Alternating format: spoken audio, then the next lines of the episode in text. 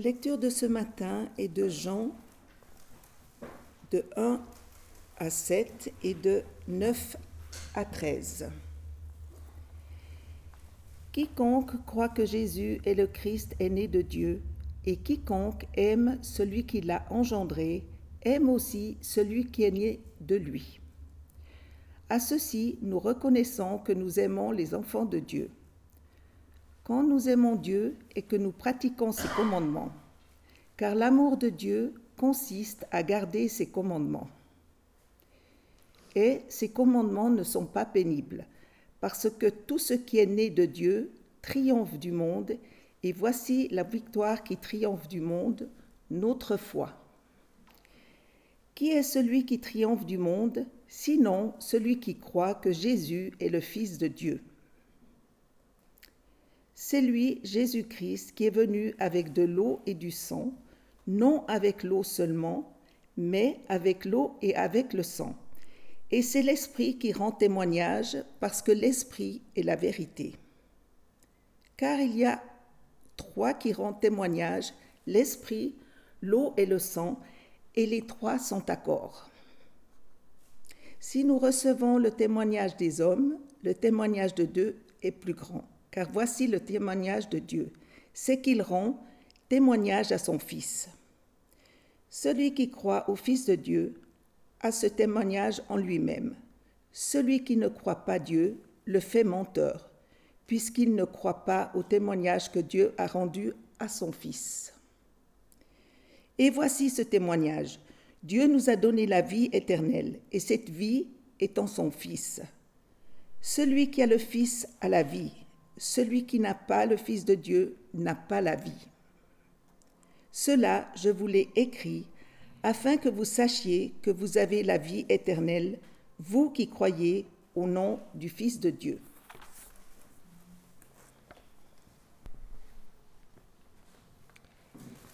Si nous menions un sondage avec cette question, quelle est la plus grande qualité du chrétien ou qu'est-ce qui le différencie Alors j'aurais beaucoup de réponses différentes, bien sûr, mais je pourrais aussi, je pense, les classer dans trois grandes catégories.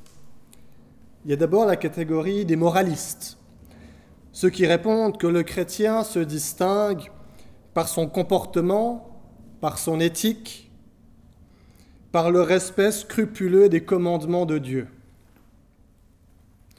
Ensuite, il y a les amoureux, ceux qui répondent que le chrétien se distingue par l'amour dont il déborde, par l'amour qu'il a pour les autres, par son accueil inconditionnel. Et puis il y a les dogmatiques, ceux qui insistent sur l'importance d'avoir une théologie irréprochable. Le chrétien, c'est celui qui peut vous réciter les grandes confessions de foi, celui qui a une connaissance, une sorte de sagesse biblique, sa capacité à analyser, à critiquer, critiquer dans le bon sens du terme. Avec ces trois catégories, je pense qu'on arrive même à mettre les grandes familles chrétiennes dans l'une ou l'autre. Les réformés, soit nous, je crois que nous tombons dans cette troisième catégorie, ceux des intellectuels, des dogmatiques, qui aimons penser, réfléchir, qui sommes soucieux, scrupuleux d'avoir une théologie aussi irréprochable que possible dans nos cultes, dans nos actions. Nous insistons d'ailleurs pour que nos pasteurs soient formés dans des instituts, des facultés qui reflètent cette rigueur intellectuelle avant tout plus que les deux autres dimensions peut-être qui ont été évoquées. Pour les deux autres catégories, les moralistes et les amoureux, je vous laisse vous-même remplir les cases de qui est-ce qu'on mettrait où. Ces trois catégories, elles correspondent à trois tests, entre guillemets, que Jean développe tout au long de sa première épître. Trois tests qui mettent en lumière les conséquences d'une vie spirituelle florissante et dont le but est explicité ici au verset 13. Cela je vous l'ai écrit afin que vous sachiez que vous avez la vie éternelle, vous qui croyez au nom du Fils de Dieu. De ces trois dimensions de la vie spirituelle, Jean nous dit qu'aucune n'est à elle seule l'essence de l'évangile ou de l'esprit, mais que l'évangile est pleinement ici manifesté dans nos vies lorsque ces trois dimensions sont vécues en même temps, le dogme, l'amour et l'obéissance. Ce sont les signes vitaux du chrétien, si l'on veut, les signes visibles de notre vie spirituelle intérieure. Plus notre vie spirituelle intérieure est développée, plus ces dimensions sont visibles, sont manifestes dans, nos vies. Ici, il n'est pas question de dire, pour être un bon chrétien, il faut croire telle ou telle chose sur Jésus. Ou, pour être un bon chrétien, il faut aimer les autres. Ni encore, pour être un bon chrétien, il faut respecter les commandements. C'est plutôt l'inverse. C'est parce que l'Esprit est en vous, parce que vous êtes chrétien, parce que vous appartenez à Dieu, à Jésus-Christ, voilà ce qu'il se passe. Ou voilà ce qu'il va se passer pour ceux qui en sont encore peut-être au balbutiement de cette expérience et de cette vie avec Dieu. Tout ça probablement sans qu'on s'en rende compte, sans qu'on fasse l'effort, qu'on fasse sa petite liste en disant, alors aujourd'hui je dois aimer les autres, aujourd'hui je dois croire en Jésus, aujourd'hui je dois, je dois, je dois. C'est plutôt une, une conséquence de la vie de l'esprit. Le fait de croire que Jésus est le Christ, le fait d'aimer son prochain, le fait de garder les commandements, les trois sont fondamentalement liés les uns aux autres et sont des conséquences de la présence de l'Esprit en nous. Si nous croyons que Jésus est le Fils de Dieu, qu'il s'est incarné parmi les hommes, qu'il a donné sa vie à la croix pour que nous ayons la vie éternelle, qu'il a vécu en tant qu'homme aussi la vie parfaite pour nous montrer ce à quoi nous sommes appelés idéalement, qu'il est ressuscité pour nous libérer du pouvoir de la mort et du péché, alors ça change tout. Cela ne peut pas ne pas avoir de conséquences dans notre vie. On entend parfois dire, de toute façon, l'Église, elle est pleine d'hypocrites. C'est une provocation qui est classique, mais qui est quand même pleine de vérité, je crois. Car oui, l'Église est pleine de personnes qui ne manifestent pas complètement cette appartenance à laquelle ils prétendent. Je ne dis pas que ces gens n'ont pas leur place dans l'Église, au contraire. L'Église n'est pas un point d'arrivée, une sorte de club des parfaits, de ceux qui auraient tout compris et tout réussi. C'est plutôt le point de départ, une aide pour celui ou celle qui souhaite s'approcher et connaître Dieu, qui souhaite vivre ces dimensions de la vie spirituelle. C'est par contre un problème si ces personnes n'ont pas l'opportunité de grandir spirituellement. Si on en reste à se dire, eh bien oui, finalement, nous sommes imparfaits, alors restons aussi imparfaits et problématiques que, que nous le sommes. C'est un problème si on n'a pas cette opportunité et qu'on ne saisit pas cette opportunité de grandir spirituellement quand elle nous est offerte. Si nous croyons tout cela, si nous croyons que Jésus est le Christ, cela a des conséquences. Une des premières conséquences, c'est une conséquence relationnelle, l'amour du prochain. On cherche alors à agir envers les autres de la même manière que Dieu a agi envers nous. Je repense à la parabole du serviteur impitoyable. Ce serviteur à qui le roi a fait grâce d'une dette énorme. Il lui a dit, c'est bon, ta grâce est payée, pas besoin de t'en occuper, tu en es libre. Et qui, en sortant, rencontre un de ses amis qui lui doit une petite somme d'argent et qui le fait jeter en prison.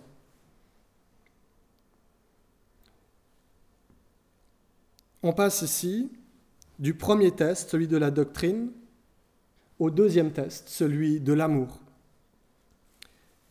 En faisant cela, en aimant les autres, on en vient alors naturellement à respecter le tout dernier test, celui des commandements. Jésus a dit, quand on lui a demandé quels étaient les deux plus grands commandements, voici ce qu'il a dit, aime le Seigneur ton Dieu de toute ton âme, de toute ta force et de toute ta pensée, et aime ton prochain comme toi-même. De ces deux commandements dépendent toute la loi et les prophètes. Jean, lui, écrit un peu différemment, car l'amour de Dieu consiste à garder ses commandements, et ses commandements ne sont pas pénibles.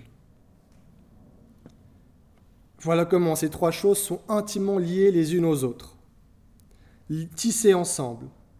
Croire que Jésus est le Fils de Dieu, aimer son prochain et garder les commandements. Mais on pourrait rétorquer que si tout cela découle de notre foi, si l'élément déclencheur, c'est de croire que Jésus est le Fils de Dieu, pourquoi croire cela en première place, pour commencer? On a décrit en un sens le voisin idéal jusqu'ici. Celui qui respecte la loi, celui qui ne vole pas, qui ne tue pas, qui ne trompe pas, qui n'envie pas, qui aime, qui pardonne. C'est bien beau tout ça, mais pourquoi devrais-je croire le reste? En particulier ce qui concerne Jésus. À cela, Jean, après avoir proposé trois tests, il propose trois témoins.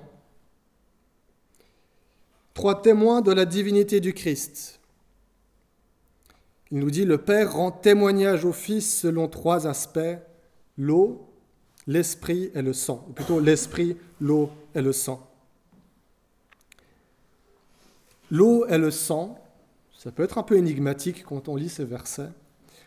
Ils font référence au baptême et à la crucifixion de Jésus. Deux événements où la divinité du Christ est particulièrement manifestée. Avec l'eau au Jourdain, Dieu dit, Celui-ci est mon Fils bien-aimé, en qui j'ai mis toute mon affection. Et à l'autre extrémité, avec le sang de la croix, Dieu reste silencieux, mais la terre tremble, le ciel s'obscurcit, les tombeaux s'ouvrent, le voile du temple est déchiré, et voici que le centurion s'exclame Vraiment, celui-ci était fils de Dieu. Si Jean écrit cela, c'est pour réfuter ceux à son époque qui enseignaient que Jésus n'était que Jésus de Nazareth, et qu'au moment du baptême, le Christ était descendu sur lui, et que le Christ avait quitté Jésus de Nazareth juste avant la croix et que donc il n'était passé que par l'eau. Mais Jean l'affirme et insiste, le Christ n'est pas arrivé juste avec l'eau, il est passé par l'eau et il est passé par le sang.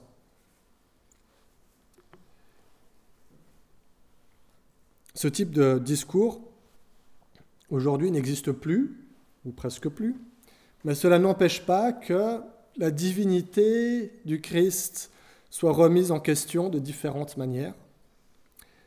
Dans tous les cas, nous dit Jean, c'est faire de Dieu un menteur que de nier la divinité de Jésus.